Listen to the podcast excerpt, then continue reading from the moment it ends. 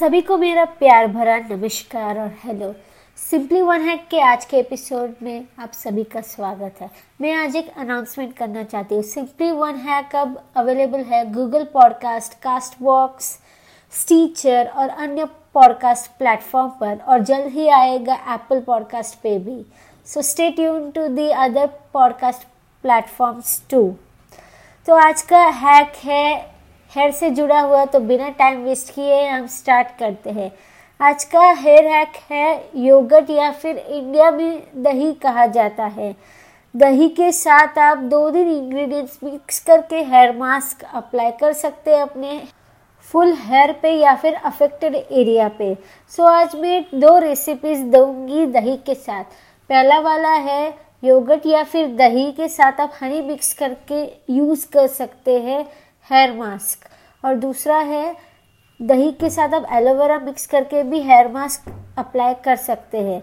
मुझे हनी ज़्यादा पसंद नहीं इसलिए मैं थ्री टेबल स्पून दही के साथ एक टीस्पून जितना मैं एलोवेरा ऐड करती हूँ और उसे मिक्स करके अपने हेयर पे लगाती हूँ। सो जस्ट मेक श्योर कि आपका जो योगर्ट या फिर दही है, वो रूम टेम्परेचर पे हो। ताकि आप अपने हेयर पे लगाए तो वो आपको ज़्यादा ठंडा फील ना कराए, जिससे कि आपको कोल्ड या फिर बुखार आ जाए।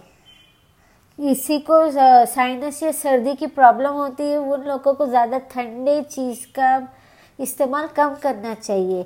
और सेम प्रोसीजर आप हनी के साथ और दही के साथ भी आप यूज़ कर सकते हैं। इसका फ़ायदा ये होगा कि दही से है ना, हमारे हेयर में जो स्कैल्प रिलेटेड डैंड्रफ प्रॉब्लम होती है, वो कम हो जाती है। और दूसरा दही हमारे बालों को अच्छा कंडीशन करता है।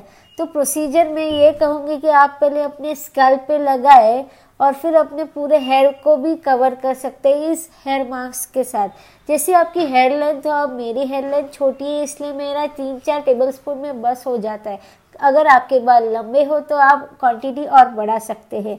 तो कैसा लगा आज का हैक फीडबैक तो ज़रूर दीजिएगा, साथ ही शेयर कीजिए अपने फ्रेंड्स एंड फैमिली के साथ और सब्सक्राइब करना ना भूले और अन्य पॉडकास्ट प्लेटफॉर्म में भी ये पॉडकास्ट अवेलेबल है। तो नेक्स्ट सैटरडे हम बात करेंगे क्लोथ से जुड़ा हुआ है। So stay tuned to next Saturday और मैं बस आपको यही कहना चाहती हूँ कि आप मेरा पॉडकास्ट सुनते हैं, इतने लिसनर्स बढ़ रहे हैं, वही मुझे खुशी की बात है। और आप ऐसे ही सुनते ही रहिए, और अगर आपको टाइम मिले तो फीडबैक या फिर अपने सजेशन ज़रूर सेंड कीजिए। Shah P six five one eight G mail dot com और सभी को मेरा यही मैसेज है कि stay alert and stay aware but don't get afraid so thank you for listening और आज के लिए मैं कर रही हूँ log out So take care. And once again, thank you for listening.